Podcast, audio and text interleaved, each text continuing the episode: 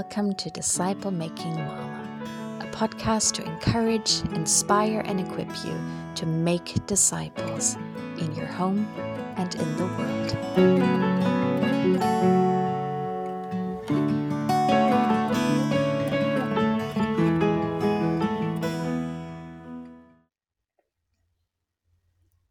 Hello, and welcome again to Disciple Making Mama. I am so excited and so thankful that you are listening again to this episode in this new season. I'm kind of calling it, I don't know, it just kind of happened that there was a baby break in between. So I decided, well, all the all the podcasts until now, all the episodes, I suppose they're season one, and I suppose this is now season two, although that all sounds a lot more professional than it actually is because I am just sitting here in my living room looking out on my messy room, having my very messy kitchen in the back, and yeah, all three kids are having a bit of quiet time. Nanya, my youngest, who's three months old and in the middle of a bit of a growth spurt, is sleeping. And I've just put Fuka and Ayumu, my three and a half year old and two year old, in their room. Um, where they're going to have a bit of quiet time, and usually they they read some books, and then eventually they fall asleep. So that gives me the opportunity to talk to you and as I've been thinking about you guys, I was thinking, how would I feel if I were the recipient of this podcast? And I think I would be very tempted to feel under pressure and to react in a very legalistic and works oriented way to someone who wants to teach me how to make disciples in my specific season of life. And I thought I, I just want to address that before we yeah go go into other topics again almost do a bit of a uh, an overview again of why why did I start this podcast especially for you if you are new to this podcast. I've seen that I'm um, now actually also on a few other. Um, I don't even know how you call that. I'm German, by the way. For those who who don't know me, maybe I'll start by by introducing myself because I see I'm now on a few other platforms. I guess that's how you call it, um, like Spotify and so on. Um, and so maybe you are um, listening to this podcast through those providers and are new to this, or maybe um, yeah, you you come to this through some other channels. But yeah, anyways, my name is Anne. I am, as I said, originally from Germany, but I grew up in Africa as a missionary kid, and then um, later became a missionary myself. This is cutting the sh- the story very short, but yeah, became a missionary to South Africa where I met my husband. And we have then been missionaries in Japan for the last few years together. And our family has um, grown in Japan through adoption and now with our last child, our own pregnancy. And as you can hear from, from my background already, from my biography, I am eager to make disciples. I want to obey Jesus, who commanded us to make disciples. But when I became a mom, it really rocked my boat a bit in when it comes to making disciples because until then making disciples had been very much uh, um, a ministry uh, something i i do for work, kind of something um, I do at specific times of the week, something that I can prepare for very specifically. But now I was suddenly a mom and I didn't have the time and capacity and ability to do that to that extent, at least anymore. And I think I, I shared most of my story in the second episode of this podcast. If you want to listen to it in more detail, you can go listen to the episode that's called Wholehearted.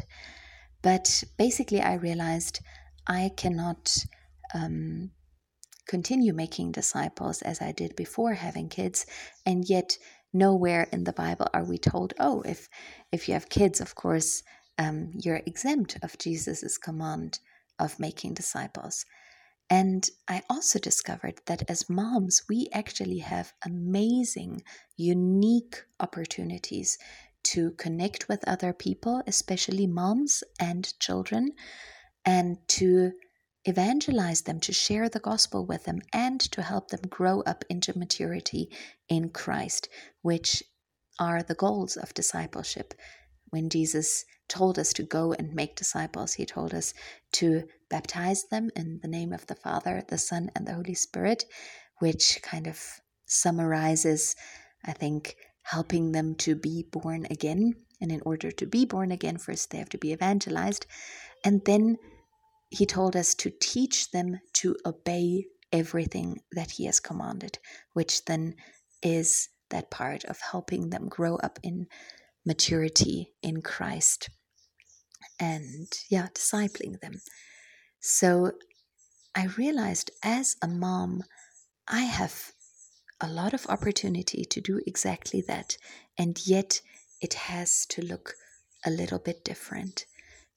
It has to be part of my life. It has to be part of who I am rather than something I do at certain times of my week. I'm not quite sure if that makes sense yet. I hope during this episode um, I'll be able to, to sketch a bit more of a picture of what that looks like for me and what that could look like for you as well. So, yeah, as I said, I've been thinking a little bit about you and wondering how would I receive uh, the the message of this podcast. Hey, you as moms, you have unique unique opportunities to go and make disciples, and yeah, I might feel a bit under pressure. I might say, "Are you serious?" In these crazy times that our world is in at the moment, a lot of people having their family lives really turned upside down, being a lot more busy, being a lot more under stress than usual, and in the season of motherhood that is inherently stressful and busy. You are telling me to also make disciples. Are you serious? Are you crazy? And I'm addressing moms here, but I, I know that some people are, are listening who aren't moms yet. And you you might feel the same about your season of life. Are you serious? I'm working a really demanding job. Then you still want to make want me to make disciples on top of that? How's that supposed to work? And yeah i i hope that through this episode i can take a bit of the the pressure out of that um, consideration out of those thoughts and instead open your eyes and give you a bit of a vision for the freedom and the opportunities that I think we are given as Christians in any season of life as we pursue to make disciples. Because I want to suggest to you an integrated, a whole life, a real life style of discipleship. Not a kind of discipleship that is only focused on meeting for Bible study at certain times of the week, um, going to a church building and doing a course there, um, and a, a, style of evangelism that is at certain times um, you might go out as a group and very specifically go out to pray for people and evangelize people. Those things are fine and good. But I think one reason why many of us are actually struggling so much to make disciples is that we're struggling to integrate that into our lives. And I think that doesn't have to be like that. I, I think discipleship can happen as a part of our daily lives and as part of our lifestyle. But in order um, for discipleship to become part of our lifestyle, I do think we have to um, think about our lifestyle very carefully, which is what I want to be speaking to you about today. So, some people would say, "Oh, you're talking about friendship evangelism," meaning, "Oh, you you know you just um, evangelize your friends," which I want to say yes and no to, because I've seen that sometimes, and hear me right here, I'm not criticizing, but I'm just trying to explain to you what what I'm trying to give you a vision for. Um, friendship evangelism can be that, um, and I've done this in the in the past as well, much to my shame almost. It can be that that you make desi- uh, you make friends, um, and you kind of um, you know you, you you try to be a really really good friend for them but actually, you have a bit of a hidden agenda because at some stage you want to say, Oh, by the way, I'm a Christian and let me tell you about Jesus. So there are two things about that that um, that that I'm not quite comfortable with. One is this thing of um, making friends with a bit of an agenda. I think if somebody befriended me and after a while said, "Well, you know, I'm a whatever. I'm I'm a Buddhist and I would really like you to become a Buddhist as well." I would feel a little bit used. I would feel like that person is maybe not very genuine in their friendship to me and I don't think I would be very eager to become a Buddhist. And I am guessing that people feel the same if we do that from a Christian perspective. The second thing that I don't um, feel comfortable about in this approach is that that you try so hard to be a good friend, to be non-offensive, um, to you know really gain somebody's trust, and then you share the gospel with them. Is that um, that is actually not a very effective way, shall I say, to make disciples.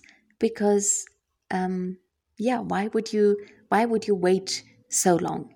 So what I'm suggesting is you just carry your love for Jesus and your obedience to Jesus, um, you know, super obviously into the world. I don't know if I'm making sense but you know not not trying to first make friends and then say oh by the way i'm also a christian but hey let everybody know that you love jesus that you follow him that you experience him in your life daily that he speaks to you through his word and through his spirit.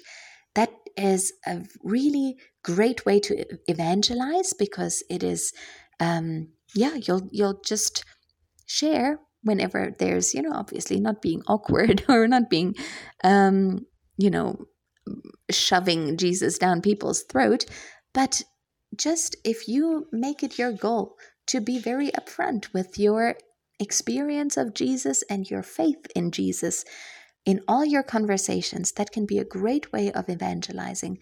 And people will immediately know, oh, this is a Christian. And if they're open, if their hearts are ready to receive the gospel, then they will ask more questions. I'm talking, I'm calling this um, sowing broadly, or actually, a lot of people are calling this sowing broadly or switching on the light. And if you want to hear a bit more about that, then I would encourage you to check out the previous episodes that carry that name, Sowing broadly. And then I think there's also one called Broad Sowing Stories, where my husband and I share some of our stories that we just like to share with people because there are experiences and we've experienced that people respond really openly as we just share our our stories. But then also in your friendships to just be super open about hey i'm a christian. And of course i would love for you to become a christian as well but um, yeah, I you know not not being kind of insincere in your friendships, but not not using your friends as objects of evangelism, but um, yeah, just being very upfront about um, who Jesus is in your life, who Jesus can be in their lives, but not in a in a kind of impersonal way. Um, so other people might say, "Oh, so you're talking about lifestyle evangelism." That's also kind of a buzzword among people who who want to make disciples. And if those terms don't mean anything to you, please don't worry. I'm yeah, just using them as examples. Now, people who say they they want to practice lifestyle evangelism, um, I identify with them a lot because the things that I've just described to you, they they sound like that, right? That you just have a lifestyle of sharing Jesus, of living according to his word, and um, being very eager to share about why you're living according to his word and why you are in a relationship with him and what it means for you on a daily basis to be in a relationship with him.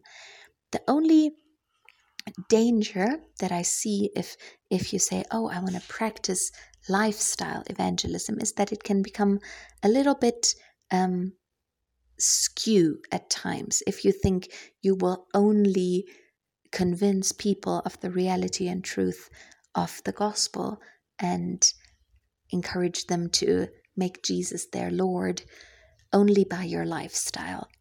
We are encouraged, obviously, and, and commanded in the Bible that our lifestyle should reflect our beliefs. And yet, our lifestyle is not sufficient for people to come to faith. Faith comes by hearing, and hearing by the word of God. So people still have to hear the gospel.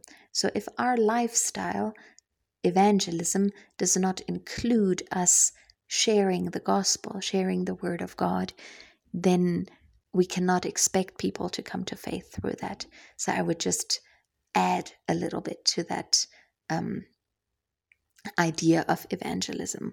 Lifestyle evangelism must include a preaching of the gospel and a very natural preaching of the gospel. I'm not telling you to, um, you know, preach at your friend over coffee for an hour, but, you know, share the word of God with her, be it, it through actual Bible studies.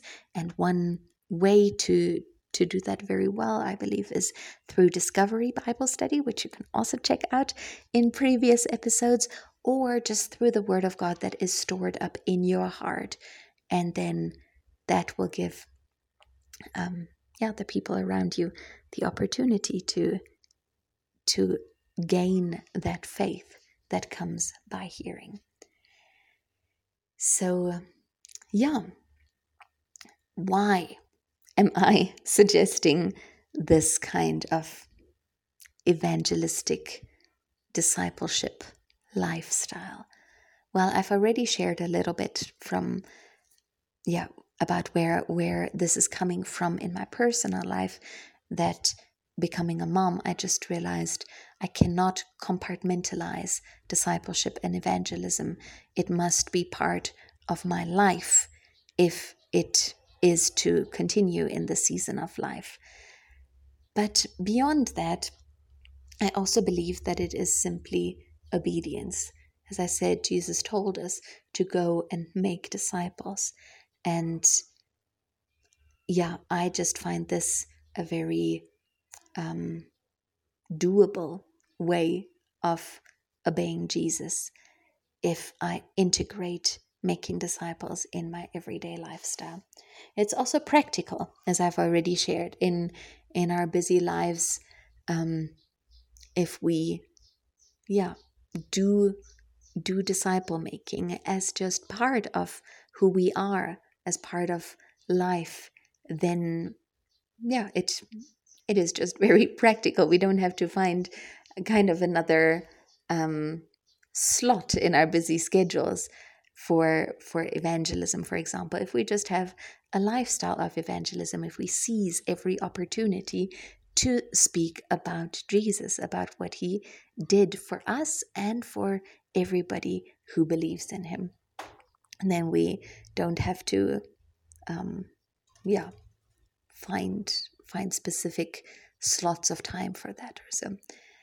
It's also practical in, um, you know, it it makes our discipleship very practical. I've recently um, spoken to a friend of mine who who asked me for some advice because um, a friend of hers is struggling to become pregnant and she would really like to have a child. So she is considering in vitro fertilization. Now, part of that is that um, more embryos are being created than will most likely be implanted into the mother. And then that causes quite an ethical problem. What would you do with those embryos? And my friend who told me about this friend, sorry, this is a bit complicated, um, was quite surprised that her friend hadn't thought about those ethical implications and problems. And she said to me, You know, because she's been discipled, why would she not think about this? And so I asked her, What do you mean with she has been discipled? And then she told me, Well, she's gone through this booklet of her particular church. And she even had a mentor, and they worked through this whole booklet. And after 10 sessions or so, she's been discipled. So, how can she now not um, think about in vitro fertilization in a godly and biblical way now that she's gone through this booklet. Now, don't hear me wrong, I'm not trying to be sarcastic. I think they're wonderful booklets. I think um, this can be a wonderful part of discipleship, but it is not sufficient. This lady obviously um, gained a very, again, a very compartmentalized understanding of what Christianity is, of what following Jesus is. She thinks um, that her, yeah, the, the way she's falling pregnant and what happens to the embryos that she's creating while trying to become pregnant has nothing to do with Jesus, that he has nothing to say about that. And I think that comes from a style of discipleship that is very compartmentalized, that only focuses on topics that are in a little booklet. But if we in our discipleship show Jesus is part of our lives, he ought to be part of every area of our lives, he ought to be Lord of every every area of our lives. Even if something like in vitro fertilization might never come up in our specific discipleship conversation, we will impart an understanding to the people that we're discipling of Jesus and obeying Jesus has to do with my whole life. I see this person who's discipling me integrating Jesus into their whole lives. I see this lady cooking, and Jesus is part of her attitude towards cooking. I see this lady going for a walk with her kids, and Jesus is the reason of how she um, you know thinks and acts and speaks while she's going for a walk with her children so if we practice an integrated um, way of discipleship in our whole lives, we can also impart that better to the people that we are discipling. So, yeah, and lastly, why why do I think this is a good way of making disciples to do it in a more shall I say informal way?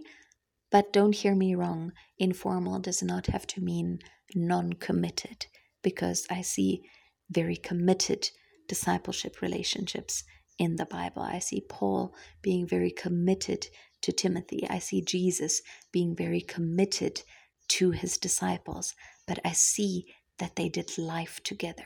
And maybe that is a good summary to to describe what what lifestyle of discipleship and evangelism I'm suggesting to you doing life together to set up your life in a way that Jesus just shines through in everything and that if somebody walks with you they will automatically of course not automatically they still have a free will they still must obey but you know they just as the disciples walked with Jesus and they saw his lifestyle, they were just learning about God. They were becoming more obedient to God.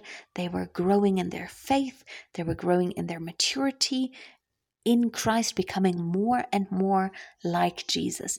And this happened as they did life together. And that is what I want to suggest to you a style of discipleship where you do life together. And yeah, setting up your life in a way that enables that style of discipleship. I think we don't only see it in Jesus, we also see it in people like Paul, who can write something to the church in Thessalonica. Thessaloniki, I'm not sure. Um, in the letter 1 Thessalonians, where he says, you, you know, you saw, we shared our very lives with you. We see that Paul didn't just come there to preach, although he did preach. We see that Paul didn't just come there to perform miracles, although miracles happened and confirmed the message that he preached. But we also saw, see that he shared his very life with the people there. And that is what we want to emulate. So, yeah, how can we set up our lives in such a way? Maybe I'll just share a few of the things that have become important to me in the last weeks as we are um, settling in in South Africa. We have returned from Japan recently, and now, yeah, we're in a very different um, kind of um, occupation. We're no longer professional missionaries. My husband is working full time in uh, as an electronic engineer. I am full time at home with our three kids, and yet we still see ourselves as disciple makers, and we are um, very. We want to be very purposeful in setting up our lives in a way that enables that. So let me just pass on a few lessons briefly. I don't want to talk too long. Um, of what I have found helpful in that. Number one, rest and time to restore. This might seem almost a little bit counterintuitive because isn't this about, um, you know, being available to people and um, putting our lives out there for everybody to see. And oftentimes, rest and time to restore, especially for introverts like myself, actually meets, means not meeting people, not having other people around me, but carving out time where I can be alone, where I can reflect, where I can sleep as a mom, especially to a three months old. Sleep is really, really important. But I am learning that this has to be part of my lifestyle. Otherwise, it is not sustainable. And also, it is not godly because God made us that we need rest. I've recently listened to a message about creation and it never struck me before, but did you ever realize that God created Adam and the first thing that he told that Adam was doing was having a day of rest together with God. And out of that rest together with God, he then went about his work and started obeying the command that God gave him to name all the animals and subdue the earth. So, the same with us. We need to take time to rest and to restore. So, for me, practically, that looks like yeah sleeping early uh, taking a nap almost every day um, it also means that i i read i and I, you know, I read just something for fun. I, I read a, a good book that nourishes my soul and my imagination and just gives me rest and gives me restoration. I sew, I drink coffee by myself in the afternoon when the kids are in bed. When I'm done with this podcast, I'm going to make myself a nice cup of coffee and sit down and just be quiet and rest and be restored. And I told you in the beginning of this podcast, my kitchen is really messy. My whole house could really need do with a mop. And maybe there will be time for that while the kids are still asleep. I don't know. But I know that I need this time of rest in order to be a good disciple maker for my kids and for whoever comes across my path still during the day. So, yes, that is part of building a disciple making lifestyle. Make time to rest and to do things that restore you. Then prioritize time with Jesus. However, you manage to do that, don't do it religiously. As moms, I think we um, our, our days look different every day. We might have this great plan to spend an hour with Jesus in the morning, and then we have a really rough night with a teething baby, or our toddlers somehow are very energetic and decide to wake up at five in the morning when we had now gotten ourselves out of bed thinking that's the only time we can have some good Bible study. Be, you know, don't be uptight about it. Don't don't be legalistic about it, but just prioritize getting into the word, getting into prayer, getting into an awareness of the presence of God with you. This is not in order to earn anything but this is just in order for you to live out that relationship with Jesus that we want to share about in our evangelism, that we want others to grow in in our discipleship. So we ourselves must grow in that as well. And yeah, as I said, be pragmatic and practical and um, you know, do it do it in a suitable way for the season that you're in. My recent ways have been that I struggle to wake up before the kids wake up. Maybe two mornings out of seven in the whole week, I manage to get up 15 minutes before any child is awake. And those mornings are wonderful because I can just be quiet.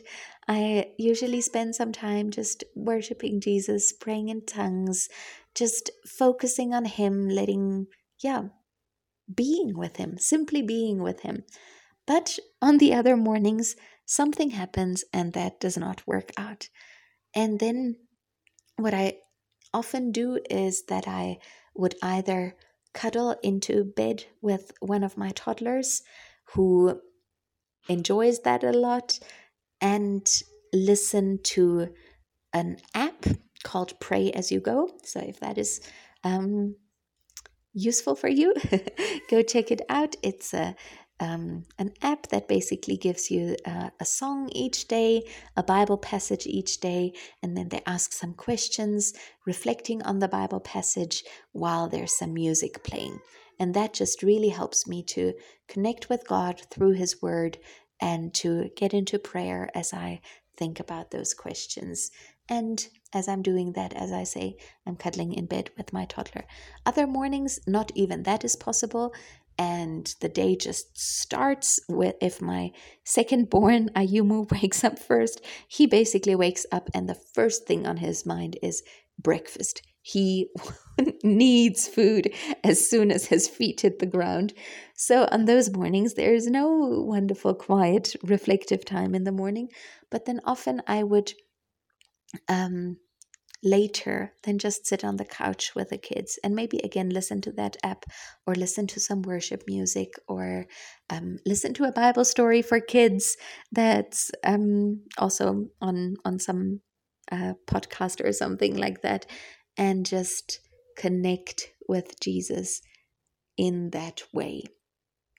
Um, yeah, worship music is another way that I, I just um, connect with Jesus, both in, in worship and adoration, remembering who He is, what He did for me, and yeah, just just telling Him that that He's so worthy of my of my worship and of my praise, and yeah, through that, growing in my relationship with Him and connecting with Him. Um, yeah, I also um, often in the afternoons, if I have time or as I wash dishes or so, I like to listen to some brief teachings. I, um, my husband and I always, before we fall asleep, we listen to a sermon together. As in, you know, we we ready, we brushed our teeth, we kissed each other goodnight. All of that happened, and then basically, as we fall asleep, we are listening to that sermon. So maybe if we're very tired, we only get five minutes or three minutes of that sermon. If we're less tired, we get uh, more and we're edified, and our minds are just filled with the truth of God, with teaching about His Word, and that just helps us mature in Him. Um, often, I'm, I'm. Those are often the times that I'm most challenged and convicted by God and where I can respond in prayer as I fall asleep.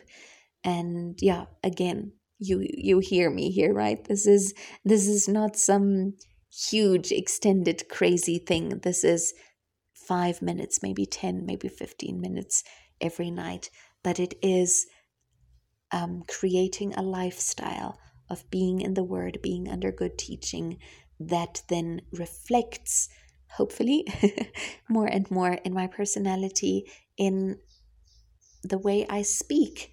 Um, because, um, yeah, that is what my mind is filled with. And the Bible tells us what our hearts are full of, our mouth overflows with. So, yeah, as we build a lifestyle of disciple making, let's make sure that our hearts are full of the Word of God and full of conversation with Him. Um, also, prayer. Um, I want to encourage you to to not make prayer a legalistic thing, but a, uh, a conversation with the Lord throughout the day about everything. I cannot tell you how often my two year old is having a tantrum, and I just say, Lord, help me. Um, how often I even, you know, random things. I'm I'm in the shop and I'm saying, Lord, what is um, what is a good way of, of approaching shopping, of approaching meal planning? I'm to talk a bit about that just now. Um, yeah, just converse with the Lord all the time. But then I do have, because there are specific things that I want to be very committed to praying for. That's my husband, my children, um, people I'm discipling, people I'm um, sharing the gospel with a few things like that I want to be very committed about in my prayers. So I have envelopes that I wrote those things down. So it's just a stack of envelopes. It doesn't have to be envelopes, it can be cards. I just had envelopes around when that idea struck me.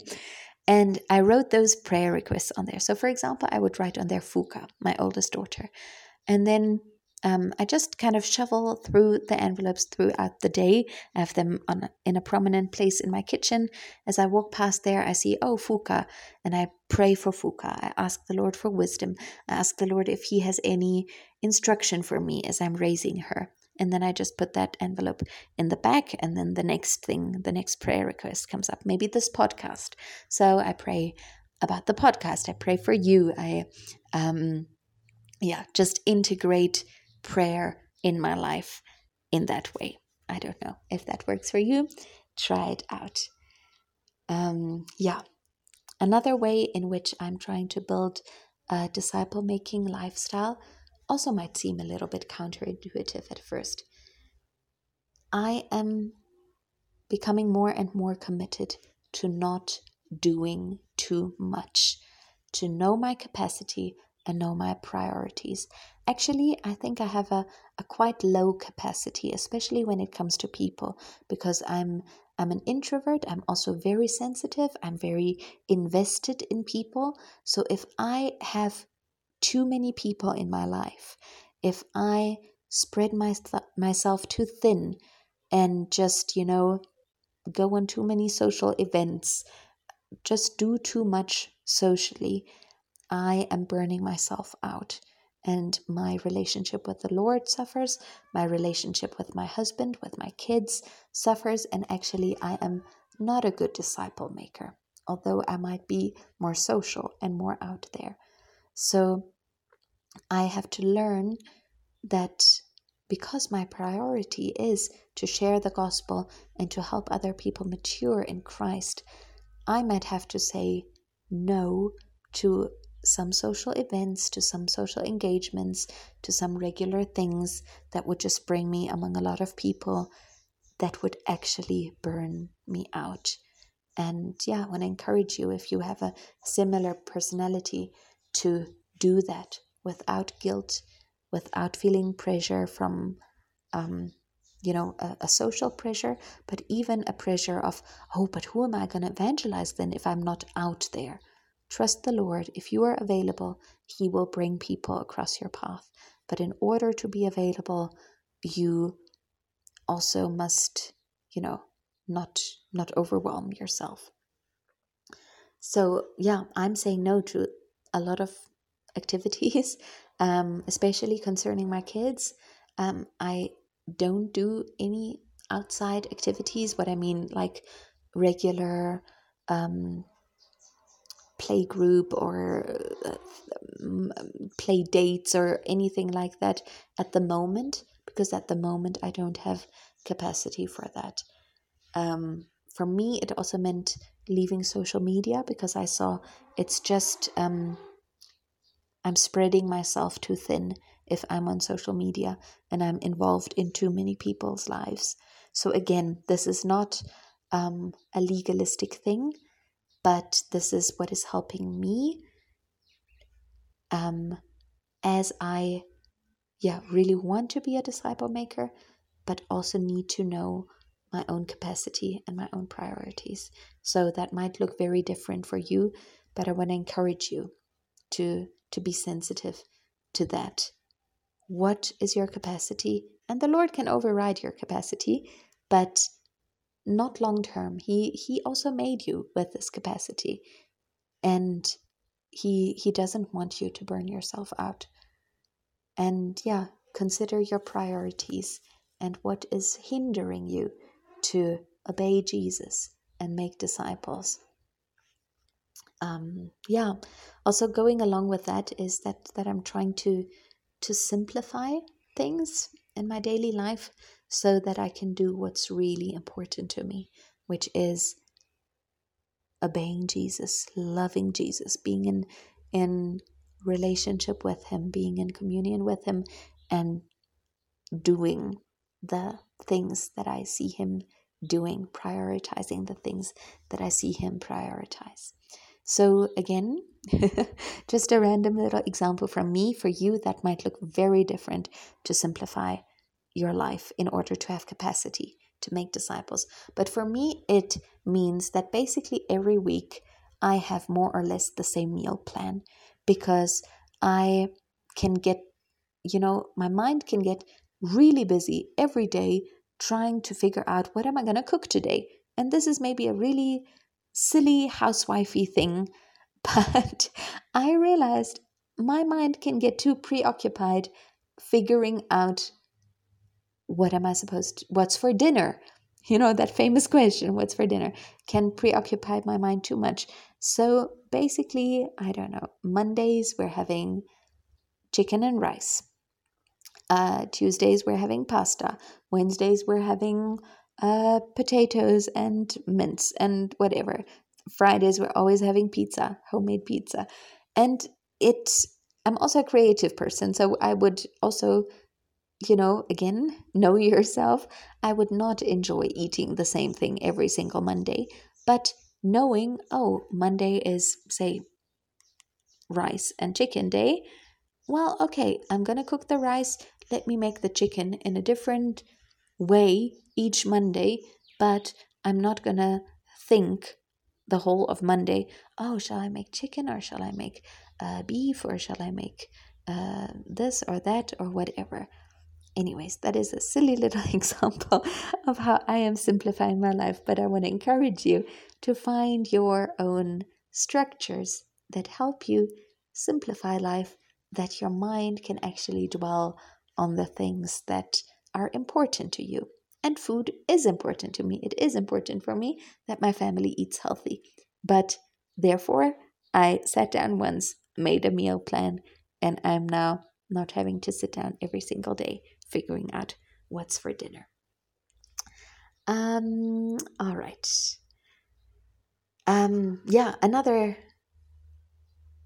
another thing that um, I have done in order to um, yeah practice a disciple making lifestyle is that having moved here now having moved to a new place i very specifically prayed for people um, that will disciple me for people that i can disciple and for people that i can share the gospel with and walk a road with um, towards salvation. Um, and yeah, that that makes me number one. It makes me pray for those people. Number two, it um, yeah, it it puts me in a in a good place where. Sorry, now I confused myself here. Um, so let me just describe what I did. That that that will make more sense. Um, I prayed for godly women who would invest into me, and we've only been back in South Africa for two months now, and God has already given me three ladies who are all older than me. They have very different backgrounds, but I consider them my mentors, my disciplers. They're people, they're women that I um, see as my example, that I want to um, emulate, that I want to learn from. And that is helping me in my disciple making lifestyle because it it puts me in a discipleship relationship so i'm already you, you know i think it's a it's a very healthy thing to be in a discipleship relationship yourself and disciple others. We see that it is um, biblical. Paul was discipled by Barnabas, and he then went on to disciple Timothy, for example. He had a lot more people in his life. Um, but I also see that receiving from those three women, I am a lot more ready to pass on what I receive from them. So it's again that thing what your heart is full of, your mouth overflows with. If I've spent an afternoon with one of those ladies, I'm just so full of God, of His Word, of practical applications in my life that whoever I talk with in the following days will just hear that. And yeah, therefore, I would encourage you pray for women like that and take initiative. I've recently been so encouraged by someone who just, by two people actually, who simply took initiative and said, Hey, Anne, I would like to um, be a bit of a, of a little sister to you. I would like to spend time with you and learn from you um, in informal situations, but also in a bit more formal way, maybe as we sit together and maybe do some specific Bible study or go through a specific book. But especially in that informal way, I would just like you to invest into my life. And I have been so encouraged by people approaching me in that way. And so I want to encourage you to approach women who you admire and, yeah, ask them to invest into your life in the same way. And just a little um, note there those women, of course, they're not going to be perfect. Only Jesus is perfect. And that's why we want to spend a lot of time with Jesus. But don't, you know, stop yourself from um, approaching somebody because they're not perfect.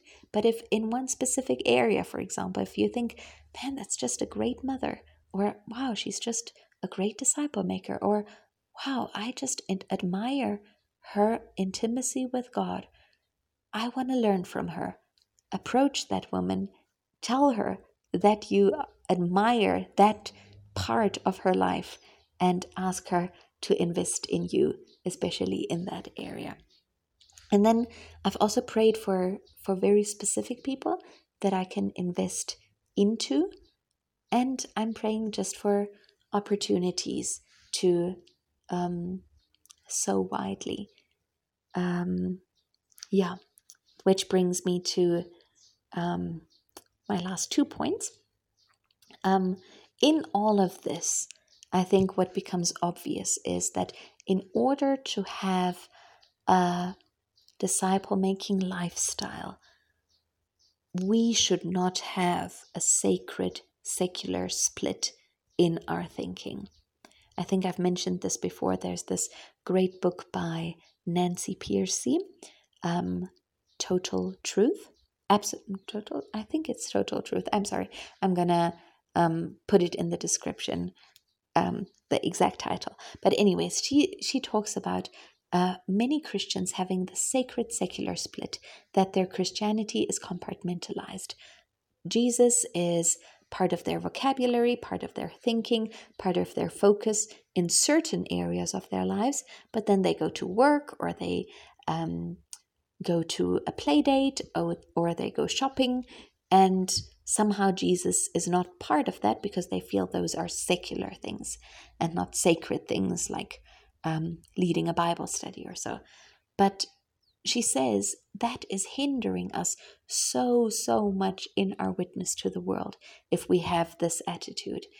That if we are ready to seize evangelism and discipleship opportunities wherever they arise, um, we we become so much more a, a bright light to the world, so much more salt to the world because we're not just in these little pockets, but we're actually going into each situation with Jesus.